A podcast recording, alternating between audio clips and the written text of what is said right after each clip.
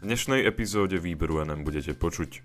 Európa nachádza nových energetických partnerov, ceny na trhu klesajú. Rada pre mediálne služby po bratislavskej streľbe monitoruje sociálne siete. Ľudskoprávne organizácie odsudzujú správanie iránskej polície. Prajem vám príjemné počúvanie.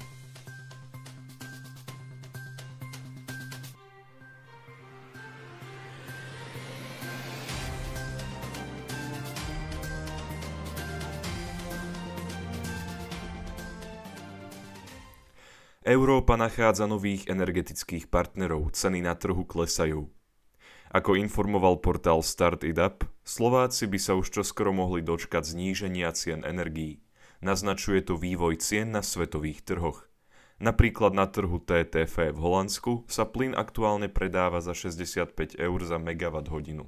Začiatkom minulého týždňa táto cena bola ešte na úrovni 102 eur za megawatt hodinu, koncom septembra stála megawatt hodina viac ako 200 eur a v auguste dosahovala rekordné hodnoty, keď stála zhruba 313 eur. Údaje pražskej burzy PXE ukazujú, že klesajú aj ceny elektriny. Elektrína s dodávkou na Slovensko v budúcom roku sa v piatok predávala za 444 eur za megawatt hodinu. Táto cena takisto prekonala rekord v auguste, keď stála 1001 eur.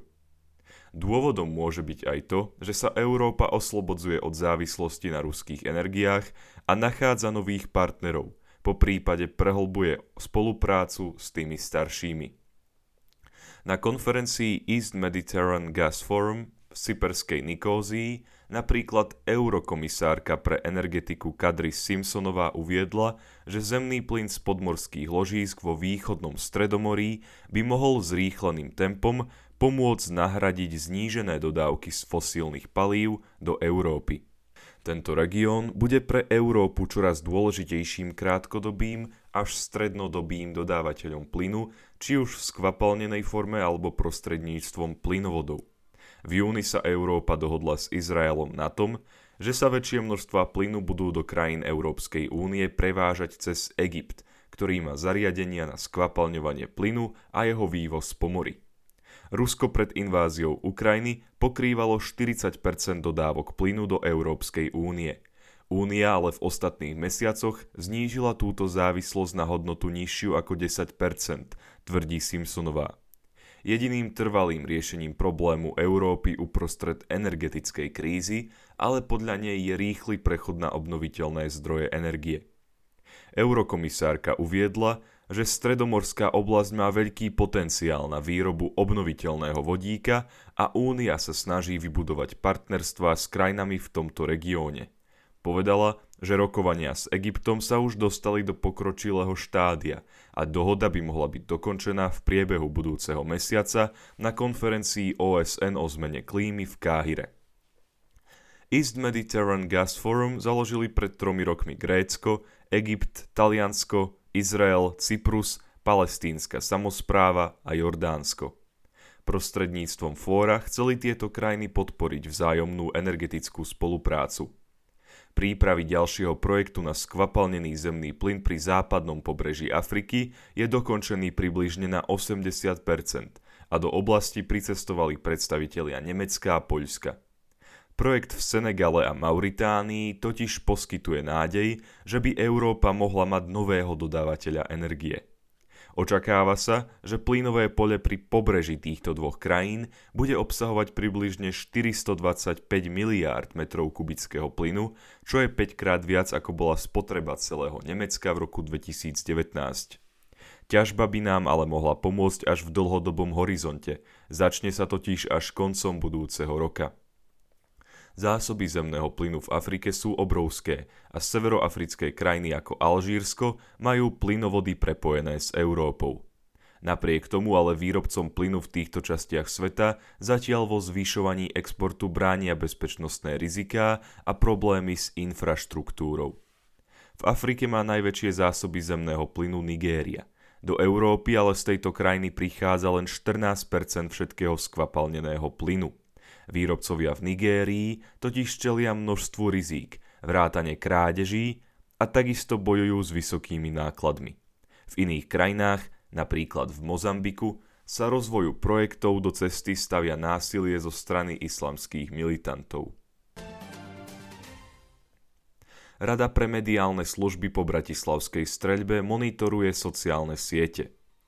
Rada pre mediálne služby v rámci reakcie na streľbu na Zámodskej ulici v Bratislave, ktorá sa odohrala minulý týždeň, spustila monitoring sociálnych sietí a platformiem slúžiacich na zdieľanie obsahu. Takisto sa pokúša obmedziť prístup verejnosti k manifestu strelca – Tlačová agentúra Slovenskej republiky o tom informuje na základe vyjadrení hovorkyne rady Lucie Michalčíkovej. Kancelária rady začala okamžite po streľbe monitorovať sociálne siete a vyhľadávať príspevky súvisiace s útokom. Získala tak prehľad o aktéroch, ktorí majú pri informovaní o udalosti najväčší vplyv na verejnú mienku a diskusiu. Komentáre, ktoré sú nenávistné alebo ktoré zľahčujú či schvaľujú útok, rada vyhľadáva pomocou špeciálnych technológií a kvôli porušeniu komunitných pravidiel jednotlivých sociálnych sietí ich nahlasuje prevádzkovateľom týchto sociálnych sietí. Michalčíková uviedla, takto kancelária rady monitoruje dianie na platformách Facebook, Twitter, Telegram, YouTube aj na vybraných webových stránkach. Kancelária rady popritom uskutočňuje aj kroky, ktoré majú viesť k obmedzeniu šírenia strelcovho manifestu, ktorý sa už deň po útoku šíril prostredníctvom slovenských aj zahraničných verejných úložísk dokumentov. Riaditeľ Rady pre mediálne služby Ľuboš Kukliš priblížil. Už v piatok bol po našej výzve manifest odstránený z úložiska Dogdroid a Mediafire, v pondelok ho stiahli aj služba Uložto a mega.nz. Vieme, že užívateľia dokument nahrávajú na tieto platformy opakovane, nahlasujeme každý ďalší zachytený výskyt. Apelujeme na verejnosť, aby v prípade, ak o tom majú vedomosť, nahlásili dostupnosť manifestu Rade. Kancelária Rady kontaktovala aj vedenie platformy Twitter, na ktorej bol útočník aktívny pred samotným útokom aj krátko po ňom na platforme uverejňoval svoje plány, manifest a oznámil na ňom aj svoje rozhodnutie vykonať útok a spáchať samovraždu. Rada chce podrobnú správu o tom, ako sa útočník na Twitteri správal a ako sociálna sieť na jeho príspevky reagovala. Tento report má byť východiskom pre vypracovanie odporúčaní na ďalšiu efektívnu prevenciu výskytu podobného obsahu na platforme Twitter. Ľudskoprávne organizácie odsudzujú správanie iránskej polície.